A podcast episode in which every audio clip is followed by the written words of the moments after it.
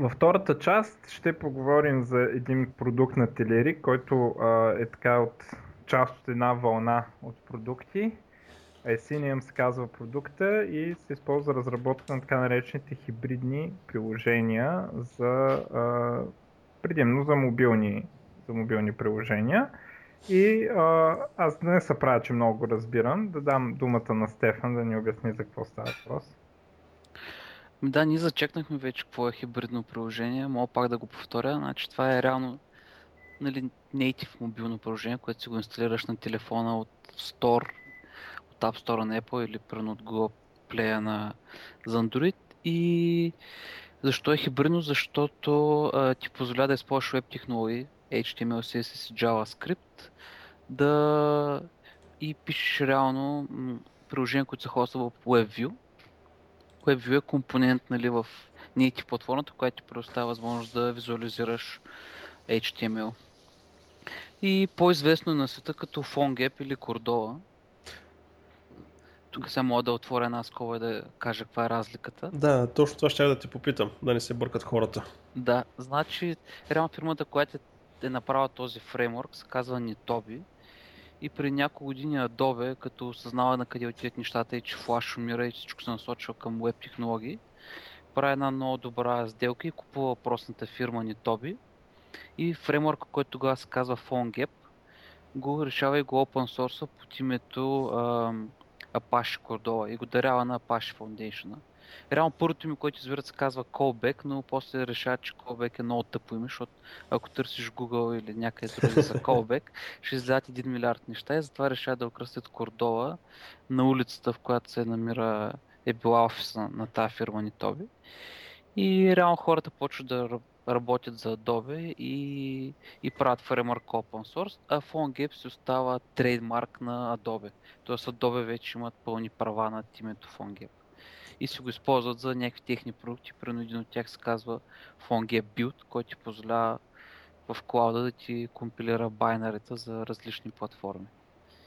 Така, а Icenium има ли въобще нещо като кодбейс общо с uh, PhoneGap или с Cordova? Значи Icenium ползва Cordova, нали, като underline framework за на разработка. 100%. На 100%, 100% да. А, той, е, Ние ползваме е open source дистрибуцията, да, която е, която е Cordova. А ми обясни какво точно е Icenium, в принцип.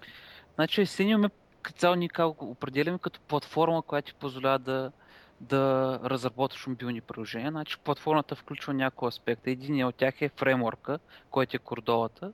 Отделно има още един фреймворк, който използваме, който се казва Kendo UI Mobile, който е UI фреймворк, базиран на HTML, на CSS, на JavaScript и ти позволява да правиш с HTML елементи да правиш неща, които изглеждат native за, за платформата. Тоест, ако направиш един бутон и го сложиш в, а, в iOS, нали, за iOS 6 ще изглежда този типичния сим бутон, който е а, който има тия. В Android нали, ще е черен с, с синтекст и така нататък. В iOS 7 сега следваме новия дизайн Guidelines на Apple. Там са бели с синичко. Да. Така, значи това е една от, от нещата. Тоест Essenium включва тия фреймворци, които има. Включва сет от сервиси, услуги, нали, които ти позволяват да компилираш байнерите в клауда, в нашия клауд. Тоест хората си пишат HTML, CSS и JavaScript и когато искат да произведат финалния пакет, който да сложат на телефона, изпращат тези неща пред нас, казват билднете ми ги и ние им връщаме обратно изпълнимия файл, който може да се качи на, на телефона. Какво е предимството на това нещо, вместо да си компилираш локално на твоята да, машина? Да, значи какво е предимството? Е първо, че а, не трябва да инсталираш никакви SDK-та и така нататък. Тоест, примерно, ако сега ти в момента си разработчик под Windows, иска да пишеш iOS application, ти задължително първо трябва да си купиш Mac. Mm, да, защото това те форсва в екосистемата на, на Apple, да. Отделно като си купиш Mac, трябва да си инсталираш Xcode а, и вече трябва да учиш тотално нова среда нали, за разработка и за това нещо. А другия филм е с Android. Значи ако като цяло си е малка, малка епопея да подкараш Android тулинга, под която е платформа. А, има там сложни стъпки, които трябва да направиш танца дъжд, нали, за да инсталираш правилните SDK-та, правилната Java, с конкретния клипс, който, който ти е Да, те за това разкараха Eclipse. Сега с Android Studio нещата почват да влизат да, нали, малко в... по-добре, нали? Малко 5, по-добре, но- 5 години се научиха как трябва да се направи. Да, но съгласен съм с теб, че има какво да се желая много.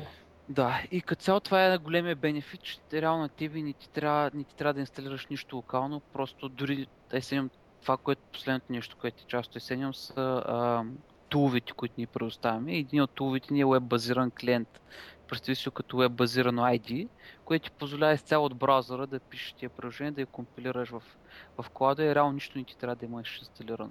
Добре, а, на любопитно ме е, казваш, нали, той прави финалното байнери. А как Да. става подписването? Нали, примерно на Android и на iOS, е, той на Windows Phone трябва да бъдат подписани с сертификат тия приложения. Да, ами как става? Значи качваш при нас съответния сертификат.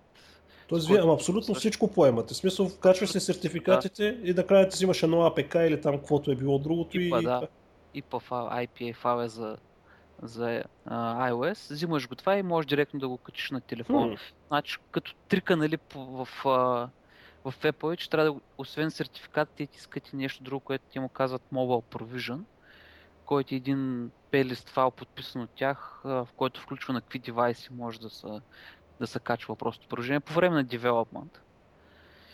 Но ние поемаме всичко. Реално за тебе остава да, да си правиш приложението и после ние ти го депловаме директно на девайси за тестване. Като делно за Apple сме измислили още една шукария, коя, която се казва Isenium Mayan. Това е един application, който сме пуснали в App Store. И реално този application е като, ам, като един хост за HTML и за JavaScript. Тоест, докато правиш приложението при тебе, накрая като кажеш билдни го заедно и ти сплюваме един QR код, който директно го сканираш на, а, на iPhone, примерно, и това ти отваря IAN application, в който директно ти лоудва твоите HTML, CSS, и JavaScript. Sandbox, един вид. Като sandbox, да, като, Това е хитро. като харнес някакъв. Аха, аха, аха. Това е хитро. Ето всъщност, да, ти така можеш да си тестваш. Реално да, те можеш да тестваш без да плащаш, веднага да плащаш 100 долара на Apple за техната девелопър програма. Добре, а дебъгването как става в този случай, понеже всичко е в облака? В смисъл ти как разработваш и как дебъгваш? Ами как става дебъгването? А, реално, нали, ако ползваш, а, имаме и Windows клиент, кръстили сме го Graphite, ако ползваш него, ние реално ти вземем а, файловете, които, а, които ползваш ти и ти кешваме локално нали, за по-бърз достъп. И реално имаш някаква възможност за дебъгване, едната е да дебъгваш в симулатора, който ние ти предоставяме. А, Ама и симу- симулатор имате. да, имаме и симулатор. Той е Ехе. пак част от туловете, да. А, и може да дебъгваш симулатора, като там сме ти симулирали най-често използваните апита от кордолата, които може да очакваш, примерно геолокация, камера и така нататък. И другия по-якия вариант е да дебъгваш директно на самото устройство. Като това, това ти го позволяваме а, от iOS 6 нагоре, когато Apple си вкараха м- ремонт дебъгинга на девайса. Тоест Apple имат сервис, който ти може да използваш за ремонт дебъгинг на самия девайс. И ако подпишеш приложението с такъв девелопър Mobile Provision, реално приложението почва, когато отвориш него WebView, почва да се рекламира като нещо, което реално може да дебъгваш с ремонт, тул- с стандартните Chrome debug тулове. F12 туловете, които идват в в това нещо. И реално ти предоставям и за iOS да дебъгваш и на, и на самия девайс от iOS 6 и нагоре. Като си дебъгваш с точно тия браузър дебъг тулите. Тоест да, Firebug, Chrome Tools и Ала, така ала. Chrome Tools, да. Реално нашите изглеждат като Chrome Tools, защото долу вътрешно ползваме а, на Chrome нещата. Мгм. Ясно. Слагаш си брейкпоинти можеш да дебъгваш CSS и HTML ти. Добре, а апитата до каква степен обхващат? В смисъл, то е ясно, имаш геолокация, имаш достъп до файлова система, достъп до бази данни. А, има ли нещо, което не обхващате? В смисъл нещо, нещо което от... Ча сега не съм сигурен, че задам въпроса правилно. А, има ли нещо, което не можеш да направиш с Asenium, като примерно да достъпиш определена част от а, хардуера на устройството? Или софтуера, или някой от неговите тях? Да, да. Ами, реално тук е тънкият момент, че кордолата, нали, той, което направиха голямо нещо при тях във версия 3.0 е, че си разцепиха всички апита, т.е. тия базови неща на core плагини. И реално ти имат много мощна плагин система, която ти позволява да напишеш някаква функционалност, която първо ще има а, JavaScript част, която ще се аксесва нали, от, а, от приложението, така и да напишеш native частта на Java или на Objective-C, което на платформа, която да аксесни native апито, което на теб ти трябва. И кордолата имат един много такъв добър и оптимизиран бридж, който ти позволява да бриджниш от native нещата към, а, към, а, към web и от web към native нещата. Тоест, ако ти липсва нещо, да се вика, може да да си го напишеш. Да.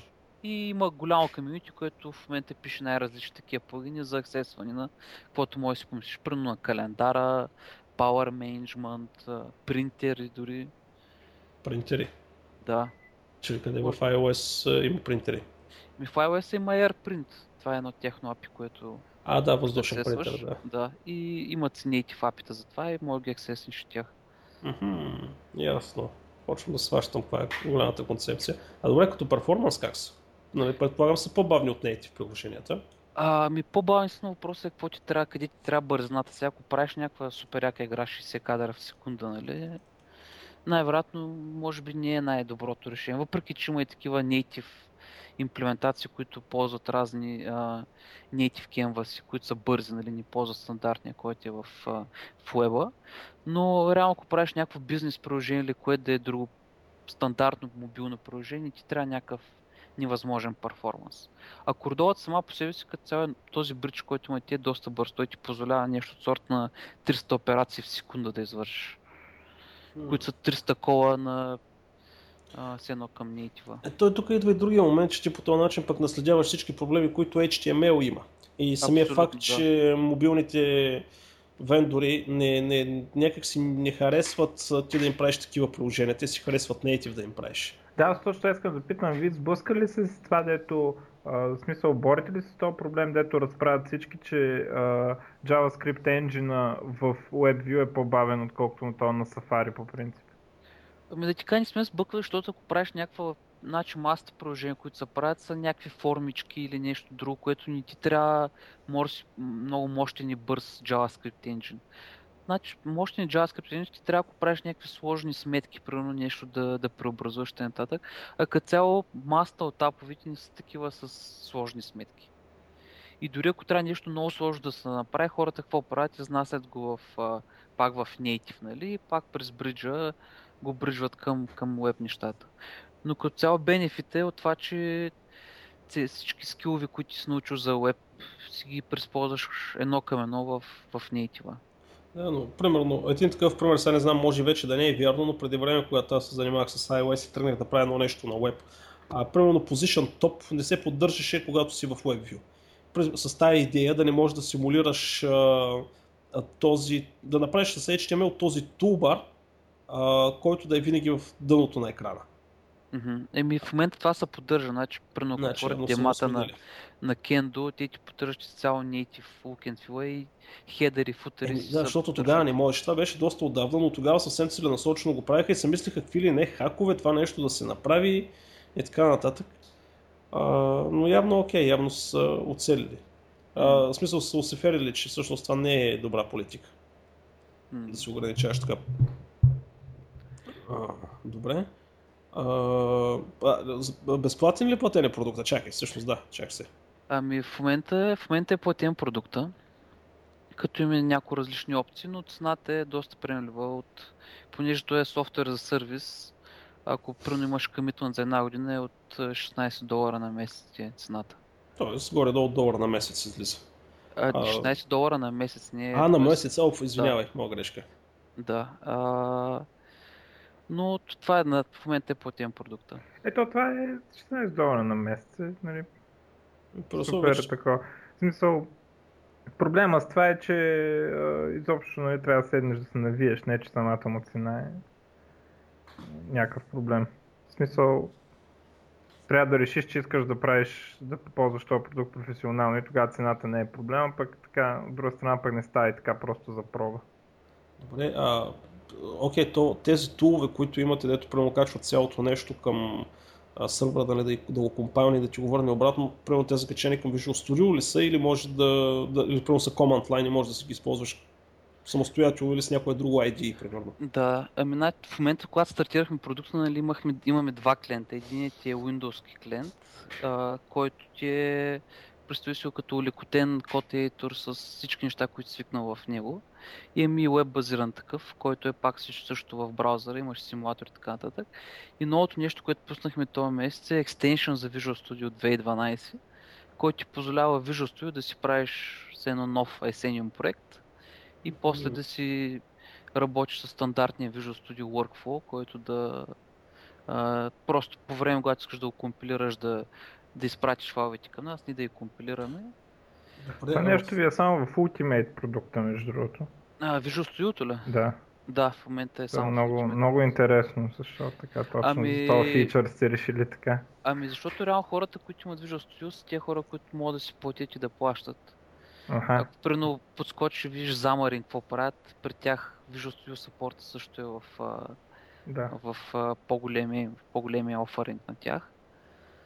А, но, но като цяло, ам, реално за тия фичери, които са по-enterprise, ако можете да ги нарека, хората са свикнали да дадат повече пари. Е, да, определено. А тук виждам в а, това, което сте писали, че за а, по-високите платени версии имате и Kendo UI Data Viz. Какво е това? Значи Kendo, ако мога да отворя скоба, е нали, Мгм. фреймворк, който прави а, Telerik, нали, изцяло HTML и JavaScript и CSS базиран и той в момента има три, три подразделения. Едното е, което го споменах, Kendo UI Mobile, които са такива mobile widgeti. А, другото е Kendo Web, което включва стандартните дейта гридове, скеджулъри и така нататък. И Kendo Data Viz пък е Data Visualization сюитата на Kendo, която включва а, всякакви видове чартове, баркод скенери и така нататък. Хм. А т.е. вие си имате граден баркод скенер вътре с native а, имплементацията. Ами, значи Kendo ти позволява да ти генера баркод, а иначе самата Cordola има такъв плагин, който е за, за баркод скенинг, Аха. който можеш да си го сложиш при теб и реално той какво прави, като, го, нали, като искаш да сканираш нещо, той изкарва едно а, native view с камерата и все едно като баркод ридър, Да. който може да го аксеснеш после и да вземеш резултата, ако сканира нещо. Ясно. А, Да. а, добре, а, аз преди малко исках да попитам, да смени темата.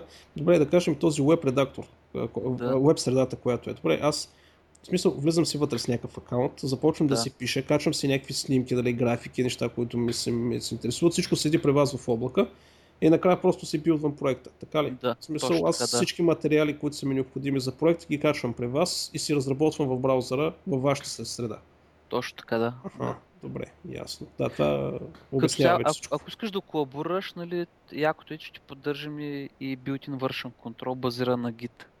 А, Тоест ти нямаш проблем да си го пушниш в някакво remote репо, в GitHub или в Bitbucket и да си колаборираш с други хора, които да, първо с дизайнерите, които не искат да, да ползват, те искат само да ти апдейтнат тастите. Мгм. Даваш на тях URL, ако да си го при тях локално, пушват го после към ремоута и така. Мгм. Да, това е, това е А- удобно. Това веб базираното идея, по принцип, как го оценяваш? Това компромис ли е или... В смисъл, как работи това нещо? Защото аз, в смисъл, вашето точно не съм го виждал, да, но имаше там едни други...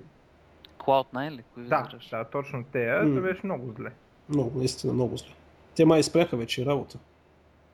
Бе, продължават още. Пънат са там, но като цяло не са им добре нещата, да.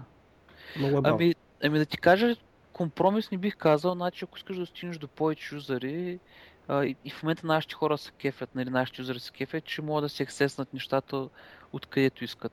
Като цяло по-скоро е допълнение, не е компромис. Да, в смисъл, че а, ако би трябвало да се ползва само това, би било компромис. Да, да, Вместо то- десктоп версията. А, ами, значи като цяло веб версията не е толкова фичърич, колкото десктоп версията. Примерно Мгм. десктоп версията ти позволява да, как да дебъгваш на, на самото устройство. Native версията ти има си някакви други преимущества. Примерно а, симулатора, който ни е в веб версията, има един основен проблем, че ако колваш някакви сервиси, те трябва да, там трябва да си играеш с корса. Тоест, защото ти колваш от контекста на браузъра. Докато проблем е цяло в, в Cordova не стои, защото реално HTML-ите, които имаш ти, а, ти хостваш на, като локални файлове на самия девайс, нали? И за тях не въжат корс ограниченията. А пък, примерно, който ни е десктоп а, симулатора, той си е пак по същия начин, той пак аксесва някакви локални файлове и той може доста по-добре да емулира апитата и примерно при него този проблем с корса ни играе. А неща като autocomplete, примерно, и чисто перформанса на идето, как, как седят нещата там? Ами autocomplete, имаме autocomplete. А, даже в момента autocomplete ни е малко по-добър в WebVersa, колкото е в, в десктопа. А- А, да. Да, кажи, кажи. После. Ами, значи за, за WebVersa ползваме един много мощен а, едитор, а, такъв HTML компонент, който се казва CodeMirror. И въпросният CodeMirror има, ам, има един модул, който пък се казва TurnJS, който ти позволява да на, на база на такива дефиниции, TurnJS дефиниции, да имаш а, code completion в, в този едитор. И реално сме направили сапорт за това нещо. Имаме сапорт за всички Kendo апита, всички Cordova апита и всички браузър, примерно jQuery апита в, а, за код completion в, в браузърското иде. Му казвам. А на какво ви е написано десктоп идето? Десктопа е на .NET на DLPF. А, и сега тук естествено има въпрос, шервате ли някакъв код и какво правите за евентуално дублирате ли работата? Нали? Ами, реално за веб клиента и за, за десктопа, единството, което е шернати е бекенда. Бекенда също ни е на .NET. Мгм. И това е шернатото. Уеба си го правим на, на JavaScript. Изцяло в pure frontend, изцяло на JavaScript, И- CSS. Защото предполагам не се стремите да портвате код от едното на другото, просто ги девелопвате паралелно. Не, паралелно ги депелопваме. Това, което портваме е между Visual Studio Extension и, и десктоп клиента. Там имаме доста общ код. Е чудно как компилирате към а, Apple а, продуктите. В смисъл, защото там е Windows сървър, нали, Ами- който работи .NET. Как я правите Да. тази магия? И ми имаме отделно макове, на които им казваме билдни, Аха, задаваме конкретни параметри и е реално така. Имаме няколко мака в клауда, които компилират. аха, ясно. Да. Интересно, е, интересно, че преди Android да го компилира, го използвахме и компилирахме него под Windows, но в крайна сметка за да си симплифицираме процеса, вече всичко го правим на маковете. А, да, то опашката ти е най-съща все пак, да, са решили М. машини. Да, ме, защото там е чудно, защото на други машини обикновено, дори и Unity, като тръгнеш да експортваш към iOS, нали, ти трябва да си на, трябва да си на Apple, нали, не можеш да, Да, да, да. от Windows. И Така е, да. чудно ми е защо е това нещо. Имаш ли някаква идея защо е така? А, защо Apple форсват да си на техния хардвер? Именно, да. В смисъл, защото- дори да компилираш, в смисъл, дори да компилираш към техния, трябва да си на техния хардвер, а те са интелски процесори. Да. И ми това си е Apple, какво ти кажа. so, те винаги искат да те форснат тяхната екосистема. И дори, дори има, може да си направиш виртуалки в, с, а, с OSX нали, на тях, но реално те пак са нелегални, защото те трябва да са Apple единствено ти, лицензно ти позволява да виртуализираш OSX върху Mac хардвер. което е Да, Way. И за какво го правиш, защото само предполагам за това може ти гарантира, че нещо ще работи и ще е както трябва. Абе, по-скоро искат да те на- на- напънат в тяхната екосреда, но да, както и да е. Просто ми, това ми беше любопитно, какво е твоето мнение. А, добре. А, това изглежда доста интересно. Някакви големи проекти, които са така, как да кажа, които са известни, които са създадени с това нещо с Есенио, да кажеш или? Или някакви статистики за използване, ако няма да споменем някакви такива конфиденциални данни. Ами, мога да кажа статистики в момента, значи, както сме го пуснали, има над 20 000 души, които са проли, са създали някакъв проект а, а, при нас. А, а големи проекти на сайта има някаква шоукейс страничка, в която може да се видят някои от, от по-интересните проекти, които са направени с, а, с Esenium. А, но има и други, които остават скрити, защото някои са деплоят изцяло в, в Enterprise. Е, да. Не са към сторовете. Да, аз точно това се търси, търси да видя къде е шоукейса. А, но... В футъра мога го намериш, добре сме го скрили. А, да. Те тия футри вече, тази мода е, че станаха по-големи от страниците. Да, да. А, но като цяло още Есениум е доста млад, точно преди няма една година пуснахме официално първата версия на, на продукта и още набираме скорост така. Е, да, това си е дългосрочен проект, не е било Да, нещо... дългосрочен е, да. И... А. Да, дай сте гар. Към... Аз да си кажа мъката за TypeScript. какво става там? Ти не си TypeScript фен. Ми, не, аз съм фен на Андерс да свети името му. А, браво, добре. Еми, TypeScript сега с Visual Studio Extension, който имаме, е реално отпушен. А пък за сапорта в другите клиенти, мислим, като цяло хората го искат и под една или друга форма ще влезе. А, Това е добре, да. Да, определено. Ето вие ако вкарате TypeScript, вие ще скарате и другите вариации. Като че е Да. JavaScript, поне да е TypeScript. Да. Е, зависи кой питаш. Ако питаш някой с .NET background, те ще ти каже. Ако питаш някой с Ruby background, те искат да е CoffeeScript. да. Ако питаш PHP, въобще, Въобще не дай да питаш, да. въобще не да питаш, да. Те още за сехо пишат. Да. Още със Ехо пише ми не е елементарно. Въобще не сме, много сме назади. Да. А, Да. вие така, как имам предвид гледна точка на пазара, като на какво се виждате конкуренция? Нали, смисъл, кои са ви на вас конкуренти? Примерно, виждате ли Xamarin като конкуренция и Native като конкуренция или сте един вид отделен пазарен сегмент, който трябва да се конкурирате примерно с Adobe продуктите и така нататък? И какви са ви отношенията с Adobe? Нали, смисъл, те ядосни ли са от това, че ги конкурирате съвсем пряко според мене, с, при това с един вид стъпили върху техния продукт? Еми в момента общо са ни добри отношения с Adobe. Нямаме някаква... М- като цяло са кефе, че има още някой, който бута екосистемата напреди и, и развива развива този пазар. А пък реално точно конкретна конкуренция са, са точно Adobe, нали, с техния Fongia build, който в момента е само сервиси и ком- те имат command line tooling, който ти позволява да, а, да използваш тяхните неща. Те нямат никакви други тулове или други сервиси отгоре а, върху фреймворка. Най-вероятно ще изкарат точно нещо, но нищо не са обявили официално. И има такива разни други играчи, нали, които играят а, а, са в подобния пазар. А, но а, ако трябва да гледаме нали, за Mindshare и кой ще спечели нали, кои, кои технологии, Xamarin и Accelerator са ни така доста интересна конкуренция.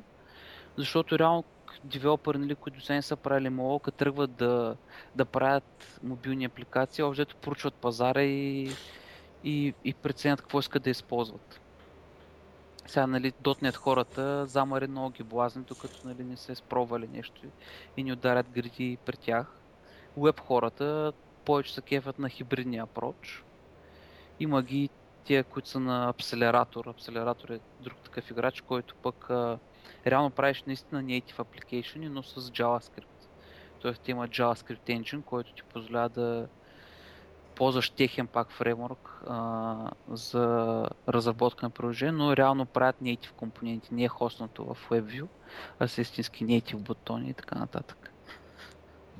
Добре, примерно а, за ако да кажем нямаше, не ставаше въпрос за бакграунд и така нататък, а, как а, би определен примерно за кои апликейшени трябва да са направени с хибридния модел, а, кои, а, за кои е подходящ а, Xamarin а, тулинга а, и за кои съвсем native и написане за всяка Мгм. платформа от По възможност на асемблер, защото, нали, както се разбра Да, напоследък, на асемблер е единствения истински смислен език. Да. Абсолютно, да.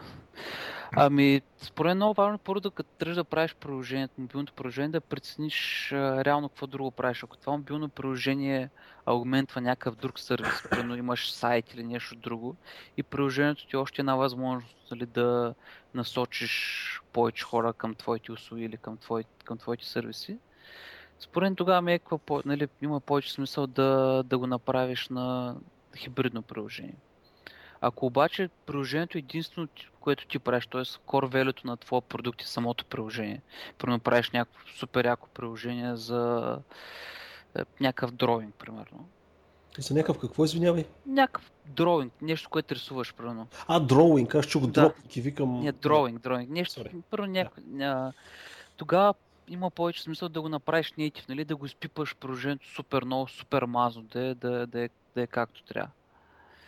А, конкретно за Замарин зависи се вече с какъв бекграунд. Той, нали, Замарин е по-примамлив за хора с, с .NET, нали, които, а, които обичат C-Sharp, а, които е доста голяма аудитория. И...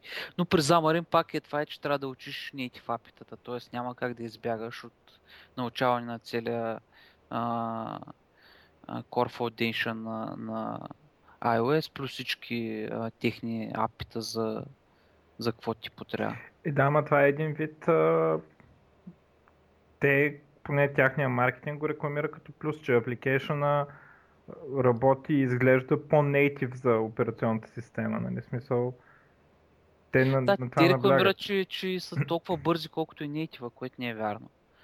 А, но, но да, техният application изглежда native, но реално ти и web нещата, ако искаш да ги направиш, да излежат native, може да ги направиш. Но като цяло пък в момента има такъв тренд, че хората вече искат да изглежда а, някакси по-метро, ако мога да го нарека. И целият iOS 7 вече е по-плосък, нали, с по, а, без толкова вложение, градиенти и така нататък. Тъй, че вече native е може много лесно да го направиш да изглежда, ако искаш native с, с web технология. Е, да, но то не е толкова просто, нали, то проблем, защото то native не е само външен вид, ами е поведение, нали, смисъл как се драгва, как се скоролира, какви физики ще има и така нататък, нали. Това е част от native feel. Да, да. В Android, както вече имаме две или три приложения отворени едновременно, как се оправят в това положение, drag and drop между различни приложения. Имаме в момента оверлапинг на екрани и всякакви такива си. Да, да. Ами затова има хиляда фреймворка, които пак могат да ти го позволят това. Сега няма да е точно като Ala Native, но mm-hmm. в крайна сметка ти сам си прецениш и виждаш а, какви усилия и къде ти е силата и какво можеш да направиш. Защото сега ако един девелопър, който не познава iOS и няма Mac, а пък първо има опит с, с веб технологии, това ще му е доста по примамливо така да, да ходи да изпробва да направи нещо. О, с това спор няма, безспорно, да. Това е абсолютно. А това нещо от, изцяло от български екип ли са прави или включително американски екип? Изцяло, изцяло от български. В Америка ни е само а, бизнес хората са ни там, маркетинга и... Защото аз се гледам видеа, видеята тук, които нали, са ви в сайта, гледам ID-то, в смисъл, това е доста, доста професионално, изглеждащо и работещо. Нали, да, на, да. на, на пръв а по принцип, само да ти по принцип да питам, то Телерик имат ли девелопмент тим извън България? Има, да. Има някои от продуктите, които са купени по-нататъка и част от девелопмент тима е в а, извън България. Mm-hmm. Примерно има един продукт, който се казва Test Studio, а, който част от девелопмент екипа е в Америка. Но най-така сериозно кор, е в България. Да. Хор, хората са тук, да. Mm-hmm. А колко човека, ако не е да работите по този, по този проект? Колко е екипа горе-долу? С менеджери, а, с всичко? И в момента, значи около 25 човека е с, с всичко. Е, с частачката и... и е, без частачката. Говорим хора, ето, по една или друга форма, като направят нещо. Цъфа или на сайта, или в продукт. Това си е доста сериозен екип. 25 човека. Да, значи когато почнахме, бяхме двама човека в началото, трима. То така се почва да Видяхме, че има хляб в идеята и, и така се разрастаха нещата. А, достъпът до ресурси как се определя, в крайна сметка? В смисъл, не до, до пермишени до ресурси. Примерно аз имам някакви JavaScript файлове, които съм си ги забичал, нали? А, в смисъл, аз не трябва да ги свалям от мрежата. Те се седят вътре в самото не, APK те или... Да, точно в APK-то са. Аха. Значи Добре. в Android са като асети, а пък в iOS са като ресурси. Аха. А пермишените как се оправя въпроса? Примерно имаш нужда от интернет, достъп до сторидж и така нататък. Тези неща... Еми имаш конфигурация нали, в UI, в property за проекта. Може да си кажеш за Android какви permission искаш. А пък в iOS е, там е малко по... там е on demand, т.е. ако ти трябва геолокация, ти искаш, iOS ти скара един месец. Ето тук сега това ще иска геолокация, примерно разрешаваш ли или не. И потребителят цъкне ОК, нали? Имаш достъп, ако не, се оправиш грешката. Така ли е решено в iOS всичко? В смисъл, примерно и за достъп до сториджа, за достъп до GPS данни, до мрежа? Ами, поне от тяпите, които искат, т.е. има някакъв юзър консент, примерно контакти и така нататък, е по този начин. А за сториджа в iOS ти си имаш мой спор storage, който е per application. Uh-huh. Т.е. ти можеш си мажеш каквото искаш в, в този storage там при тебе. Който не е глобален. Но примерно ако а, човека ще трябва да избере снимка от, а, от фотогалерията, там пак с разрешение от потребителя. В iOS. Докато в Android е преинсталация на апликейшна, той да, ще то, казва. то, там се пита. Значи са старени предварително. М- Добре. Друго, което не ви споменах, че има още един сервис в частта сервиси, който е а, се казва Senior Life и е бекенд е за сервис. Подобно на Parse.com, а, Azure Mobile Services и така нататък. Тоест, Аз Тоест- не ги разбирам много. Нещо се опитвам да ги разбера за какво служат тези неща и не мога да стана. да, Е. Е, Значи за какво става въпрос? Нали, ако си някакъв стартъп или фирмичка, която искаш да ни инвестира много в някаква голяма инфраструктура, нали, за да си направи апликейшена, е много нали, удобно да инвестира в нещо, което се казва backend за сервис или т.е. някой друг да ти хостни backend. Т.е. да ни трябва ти да правиш а, поредния SQL сервер с е, е този модел или да дигаш някакво Mongo, което е в каквото, нали, което да ти обслужи текущи нужди, а, инвестираш в, нали, в бекенти за сервис, който ти предоставя на готово а, все едно entity или content типовете или whatever там, каквото ще ползваш в твоя случай. И реално имаш REST API-та над, над а, модела ти, който ти си избрал, които ти позволяват да, да правиш основните крут операции. Create, read, update и delete. А релация има ли? В смисъл или... Има, да, има и релации. Добре, защо това е толкова смисъл? Примерно в .NET света, ако вземеш един ти фреймворк, нарисуваш ги набързо и то ти генерира базата и смисъл получаваш го абсолютно също така, само че отдолу има те, как да ги кажа, познати и мощни тулове, които после мога да го еволюираш това, ако искаш. Да, да, ма представи си, че а, въпросът е, че ти после трябва да отидеш някъде да го хоснеш. Е. Нали, не можеш да го... Те клауд провайдерите си, смисъл имаш си... Да, да, ама ти предоставят първо за... А, айде да ни кажа 10 пъти по-малка цена, но за 2-3 пъти по-малка цена да, да го направиш също това нещо. Плюс ти дават и други фичери. Примерно push нотификации. Push нотификациите Мгм. е голяма драма, особено с Apple, е, пак са едни сложни танци за дъжд, нали, за да ги подкараш. Да. А тези сервиси на, на готово ти облегчават част от системата и ти позволяват да пращаш push нотификации а, към избрани къстъмъри или към хора, които са ти инсталирали апликейшена.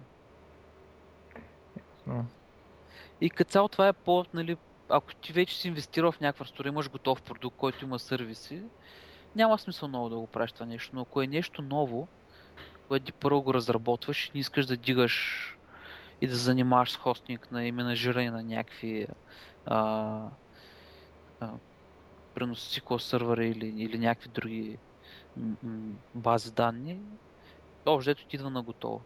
Тоест дигане на нивото на абстракция, не да мислиш за това ниво, а мислиш вече изцяло в домена на твоето приложение как да се структурираш нещата. а, нещо ми е трудно да го възприема това, ама ще видим. Единственото Сигурно е- имаш, сигурно имаш много опит с SQL сервера и с, Да. с много си закърмен. Ами, като цяло е за... преди една-две такива като нас, дето пишем сехо само. Не, Не, Да, точно. да. Между другото, ако си някакъв мобайл девелопмент девелопър поначало, нали, или да си девелопър десктоп application и после да си минал на, на мобилни, сигурно ти е по-чужд за този подход с ORM-та, бази данни, не знам какво да... Да. От друга страна, пък ако идваш повече от web такова, нали, в смисъл web, в смисъл на пълния стак за web, нали, Мгм. ти си толкова свикнал на тези неща, че не... Какво? Така. А, вие само iOS и Android ли поддържате? В момента да, в момента само iOS и Android, като надяваме се до скоро време да почнем да поддържаме Windows Phone. Но да, тогава вече клиентите му мислят като трябва да съпортват Windows Phone. Ох. Защото всички WebKit хакове, които са правили, ще спрат да работят. А, така. А ползват ли се ли ти наблюдението, че се пише основно с хакове, така ли? Уебките, не, в последно време с всичките фреймворци, които има, като цяло хаковете се прикриват. А, реално фреймворк девелоперите правят хакове. А, Тоест може да има фреймворк, след не работи на Windows Phone. Със сигурност ще има, да. Но по-голямата част като цяло ги поддържат. Kendo UI Mobile има саппорт за, за Windows Phone. jQuery саппорта Internet Explorer. Така че по-големите фреймворци имат саппорт за, за Internet Explorer. Mm-hmm. А ви така от да зачекнем темата, да зачекнахме в началото на първата Зачеквай, част. да. Защото а, нали, ние по принцип а, коментарите повече се насочват върху тези, а, как да кажем, пикантни теми. А, вие защо примерно сте решили да инвестирате като компания нали, с традиционно .NET а, такова минало, да го наречем, а, защо реших да инвестирате в такъв продукт, вместо примерно в продукт като на Замарин? Ами, да ти кажа, продукта на Замарин първо на, на доста а, бекграунди техния, т.е.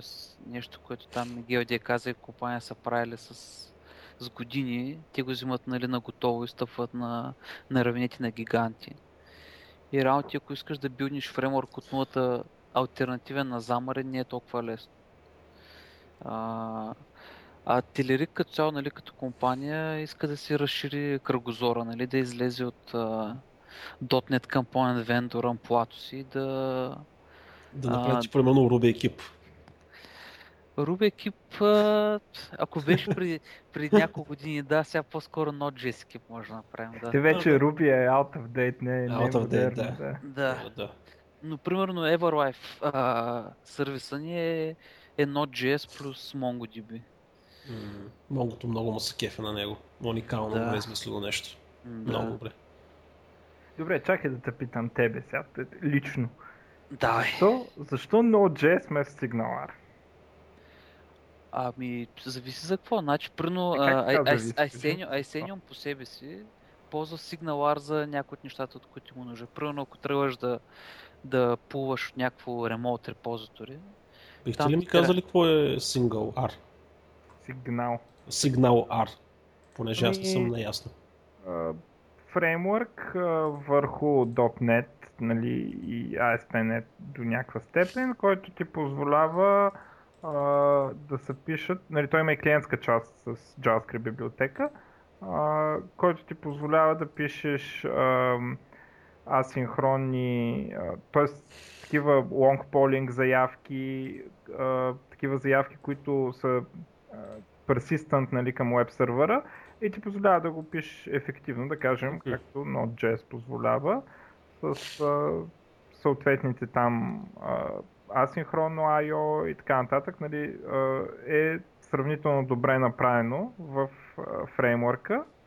И за капак на всичко имаш и async и await, нали, дето де, трябва да ги пишеш така и така през три реда. Трябва да пишеш callback в Node.js. В Смисъл, не мога да си обясня защо някой с .NET background ще пусне Node.js сервер в наши дни.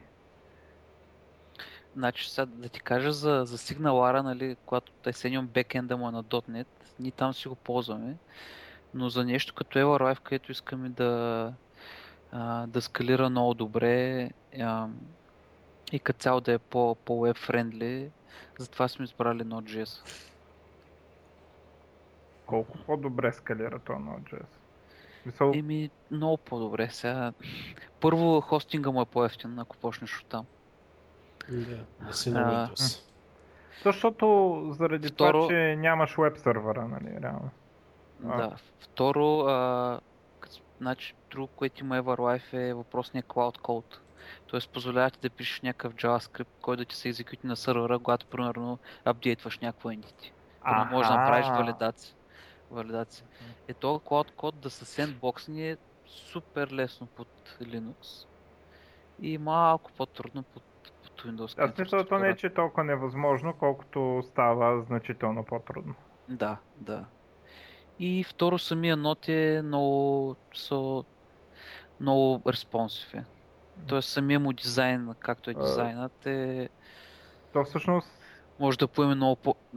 Не, че ASP.NET не може да поеме толкова лот, но, но нода поради по-лекотената си архитектура те този проблем Microsoft се опитва да решат с Owin. Да, да, да, така е. Microsoft ще го решат. Имате предвид, че аз съм човек, който нищо не разбира от .NET, така че а... За сега си целият веб, сега ще обясня. Целият веб стак на Microsoft в момента върви върху IIS или съответно върху Apache. Има един много, много дебел пайплайн. Нали, смисъл, абсолютно те неща в пайплайна имат смисъл. Те не са безсмислени, нали? и не са чак толкова неефективни, но пайплайна по дефолт е много, много дебел.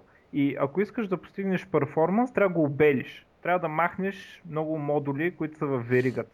И а, това прави а, ASP.NET бавен в случаите, в когато искаш нещо супер barebone. Нали, смисъл, throughput му намалява пъти в сравнение с почти всяка друга технология. Сега, ако основната ти тежест на веб страницата, примерно е в генерирането на веб страница, тогава те там примерно 20 милисекунди стават пренебрежителни. И сега това е историческо от много години и за много години ASP.NET е свързано с а, това, че ще има веб сервер. Говоря за ASP.NET, не нали, на .NET по принцип.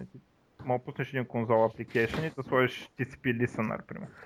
И сега, а, понеже точно заради такива неща като Node, които показаха обратния подход, който е а, почваш от нулата, ако ти трябва security слагаш, ако ти трябва логин слагаш, ако ти слагаш, и сам си пълниш пайплайна, нали, а, от, заради това въпрос те показаха нали, много scalability, много а, голям throughput и Microsoft това, което решиха да направят е да направят ASP.NET подходящо за това и правят едно нещо наречено OWIN, което е Open Web Interface, на какво беше? For.NET. For.NET, да.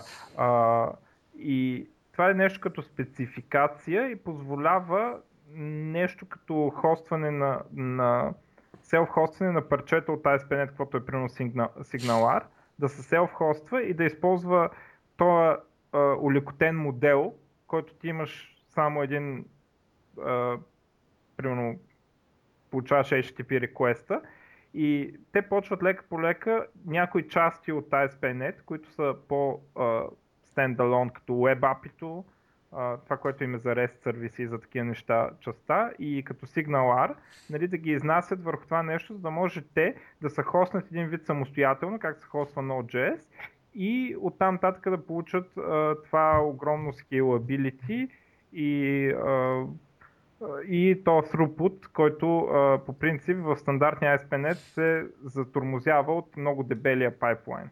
Това така добре ли го обясня? Да. Определено триизмерно. Да. Разбрах имаш опит с Руби, в Руби има едно нещо рак наречено, което е...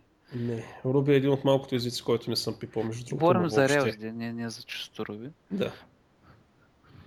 Но да, разбрах за какво става въпрос. Всъщност, Обаче това е много нов проект между другото в .NET света и кога ще така production ready и да има um, ноу-хау, нали, да свикнат .NET девелоперите да го използват, да се появят отговорите по Stack Overflow на въпросите и така нататък. Още не сме стигнали до там. Mm-hmm.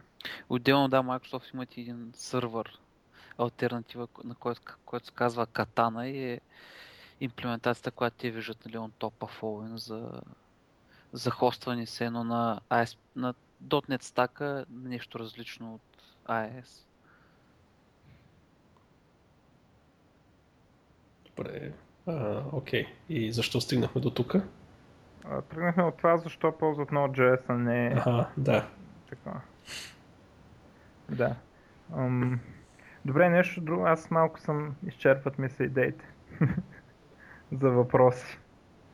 И при мен горе-долу. Тя е нещата, в смисъл са доста, то не е straightforward, но станаха много ясно нещата. Всъщност, знаеш ли, че това нещо аз вече май измислих къде мога да го използвам. Точно е това, че позволява iOS да билдваш без да имаш iOS машини.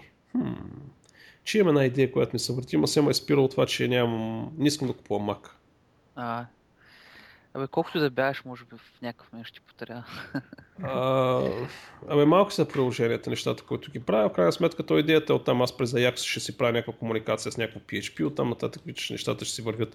В смисъл, само ми трябва нещо да ми го прекара през App Store. А, ми, мисля, че това ще е супер. Еми да, смисъл, защото не е нещо, което изисква тежка графика или тежки изчисления. В Смисъл, изчисленията ще се извършват от сървъра, то е ясно. Да, да.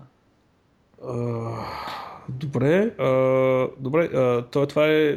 Няма ограничение колко продукта можеш да направиш. Плащаш си месечната такса и ако искаш 500 приложения избъл, нали, изкали от него. Естествено, да.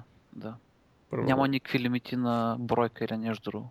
Не, виж, ако поддържахте BlackBerry, щяхме да напишем един скрипт, който да генерира някакви глупави програми, да напишем 50 000 програми за тяхния App Store Да. на BlackBerry. И да се конкурираме с ония другия. Колко бяха Стилгар? 30 и колко хиляди бяха от един разработчик? Ма, май до 60 хиляди бяха. Така. 60 хиляди ли бяха? 60 хиляди и втория беше с 17 нещо. Майко. Номер 2. Нали, кое, кое е по, а, по-депресиращо от това а, магазинът ти... Не, не. Значи общо бяха 60 хиляди, значи он е имал 40 и нещо. А, кое е по... ам, такова ембарасинг, по-неприятно, нали, да, да се окаже, че а, примерно 40 хиляди от апликейшените в магазина с 120 хиляди апликейшени е, са написани от една компания, ами да се окаже, че други 17 хиляди са написани от друга. Която е дъщерна фирма на първата. Нали, 17 хиляди. О, там нещата много ги объркаха. Да, а, окей, да не се отклоняваме от темата. Няма ли Аз- да поддържате такова? Какво? BlackBerry? BlackBerry не планувате ли да поддържате? Бе, ис- иска до хората, ако отидете на feedback.sm.com, там има най-желаните неща. Но в момента има двама-трима, които искат BlackBerry. Ти докато го направите съпорт, те ще фалира. Абсолютно, да, да. ще станат като палм. Но Kendo UI Mobile примерно го поддържат и имат support за BlackBerry UI. А токен до UI пак си е 100% тук с български екип се прави или? Да, и той е български. Якото е, че самото Kendo UI Mobile, като си вземеш Ascenium, ти идва безплатно. А, ясно. А примерно мога ли да, да не съм на Kendo UI, ами да стъпя примерно на а, примерно jQuery Mobile, Sencha, Touch? Може, да, може. Един от шаблоните ни, с които може да стартираш е jQuery а, Mobile Application. Найс. Това е якото, че може да си ползваш всеки фреймворк, който примерно Adobe сега е една от другите инициативи правят един изцяло CSS базиран фреймворк, който се казва Top Code. А, пак с така бутони и други неща. И той в момента го супер много му стискат перформанса за мобайл. Откъдето могат, каквото може да щипнат от тук и от там, го, го правят и този фреймворк ще е много, много бърз за, за мобайл апликации. Е, Как се Code. казва? topcode.io. Сега ще го пратя на... Топ код, сега да видим.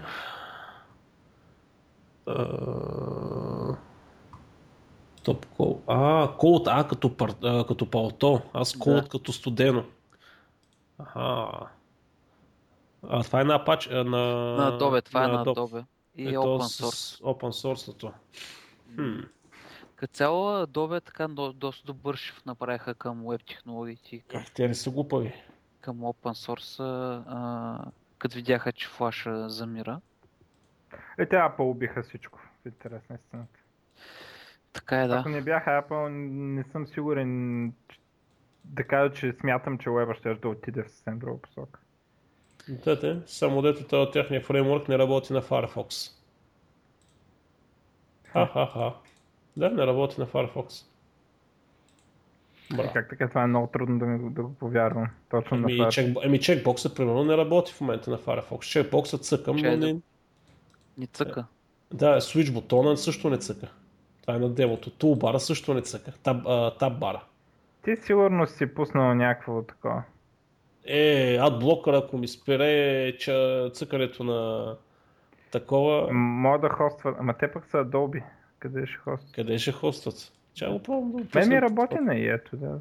А, Large Icon. Ама това е бутон. Това не е checkbox. Icon а, при мен работи, бе, под Firefox. 24. И аз съм на 24-ка. Ха. Абе, нещо сте блокирали някъде.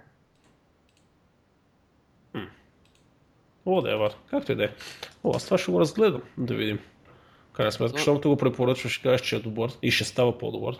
Добре, ти мислиш, че ще дойдем до момент, когато а, ще може много а, application програма, която е много heavy за а, на неща, за създаване като ID-то, да е поне еднакво добро в web. Като, защото имате такива два продукта side by side. Ще дойде ли да. такъв момент някога или няма да дойде? Абе, в близки 10 години не го виждам как ще е. Колкото и лева добре се развива, нейтива винаги ще е малко по... Но ще става все по-добре. Mm-hmm. И, и за все по-голяма част от приложенията ще могат да се правят в, а, в web. Защото а, по принцип е много хубаво, както го имаш side by side, да, да може от някъде другаде да отвориш, да редактираш и така нататък. Нали? Но пък от друга страна, то по дефиниция не може да се постигне същия перформанс, същата интеграция с OS. Нали? Така е, да. Така е. Сега може пръвно да се изкарат някакви екстеншени за Chrome или за други браузъри, които да ти, ти добавят някакви функционалности, които ти липсват. Ама вече не е така. Друго се, е, защото най-якото демо, което правим на есен, имам един, отива и с един iPhone, прави един application, билдва го за Android и друг човек с на Android го скенва и направо го диплоева. Това е, това е супер такова, да, кул cool демо. Еми да. В крайна сметка те и двата са стъпили на WebKit, така че нормално. Не би трябвало да има проблеми. А какви са така, в смисъл, клиентите ви, какви са им реквестите и така, на, на къде на, къде потребителите на вашия продукт го бутат този продукт?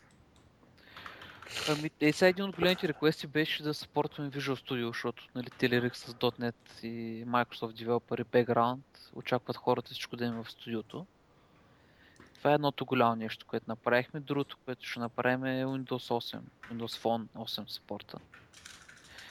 И, и ще видим за в бъдеще какво искат хората.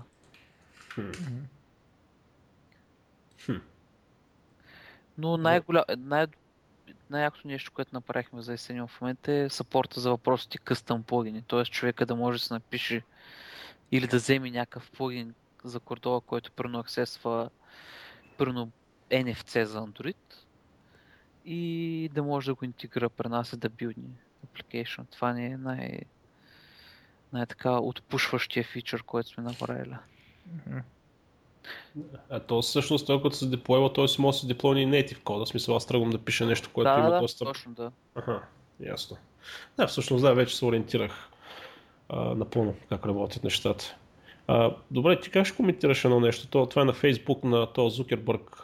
Едно изказване преди известно време, че решението на Фейсбук да минат а, към подобно нещо, подобно решение нали, в WebView било най-голямата грешка в а, тяхната работа и трябва да минат на Native и да напишат 20 000 функции, така че да, а, нали, смисъл самата виртуална машина да не може да адресира по имена всички функции.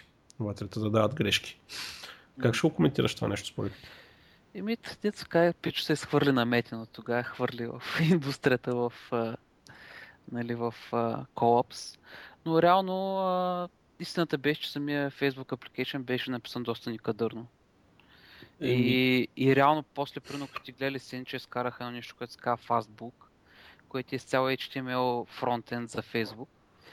И самия Fastbook е по-бърз от native application на, на Facebook. За... Тоест, ако се постараеш много, можеш да го направиш нещо много бързо, но когато и платформа да избереш да стане нещо много бързо, трябва да го твикваш много. Е, да. Как беше, както при игрите, последните 10% вземат 90% от времето. Точно, да. Нещо такова беше. Така че изцяло Web е, е capable, особено за мобилни апликейшни, е супер capable да, да изкараш много добър перформанс на, на изцяло от към рендеринг. Сега в Apple, нали, с ограниченията им, че ни джитват JavaScript кода в WebView-тата, ако правиш много сметки, може да удариш на камъни, но изцяло от към рендеринг са много бързи. Mm-hmm. Ме, добре, защо, смисъл, защо не го прекарват през JIT? Смисъл, така ли че го имат направено това нещо? Да, имат го направено Safari от JIT. Основният проблем е, според мен, е security. Т.е. притесняват се да а, някой да, да и направи някакъв... А... Защото реално JIT какво представлява? Генерираш код в паметта, обръщаш един бит и този код после се екзекютва. И може би се притесняват, нали, да някой да ни направи някакъв security да ни излезе някакъв security проблем в, с това нещо. Но предполагам, че в някакъв момент ще го отпушат в някои от последващи версии на, на iOS. И ще си направят нещо, което правят реално, както направиха Chrome, всеки таб да е в отделен процес, най-вероятно Apple ще направят също и за, за в телефона, за всеки, за всяко е ще изкара един отделен процес. Така но това са спекулации, сега дали ще стане така. Не знам. Еми, като хардвер го поддържат вече с новите процесори. 64 бита, тинтери, минтери, голямата работа. Би трябвало да имат вече възможността да, да го поддържат това нещо. Но там нещата винаги са малко по-различни. Добре, аз вече наистина съм изчерпан от въпроси тотално, между другото. Ами и аз. Да. Ма то горе-долу се поизясниха нещата. Да, ние горе-долу и така и си запълнихме и времето. В смисъл, да. и то при това полезно го запълнихме времето, не говорихме глупости, което е хубаво. Ами тогава, ако ти искате, ако няма нещо друго, ти искаш ли да кажеш нещо, да споделиш нещо, да, нещо допълнително? Ако не, да лека по-лека да приключваме. Ами няма, който са кефи на, на мобилните неща да изпробва Essenium и да дава фидбек. Много да. А, между другото, погледнете видеята, презентационните, които се как се работи. Мен лично много ми харесаха, доста професионално изглежда да направим продукта. В смисъл ID-то в браузъра плюс симулаторите. Тъй, че заслужава си определено.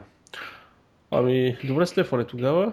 Благодаря ти за участието и за това супер интересно а, разговорче, което проведахме и нас отвори ми очите за някои неща и ми даде няколко идеи. Надявам се на слушателите да им е било полезно. Е, аз ви благодаря. Ами тогава... Аз да знаеш, между другото, че пак ще врън към Девърс да ни приказваш.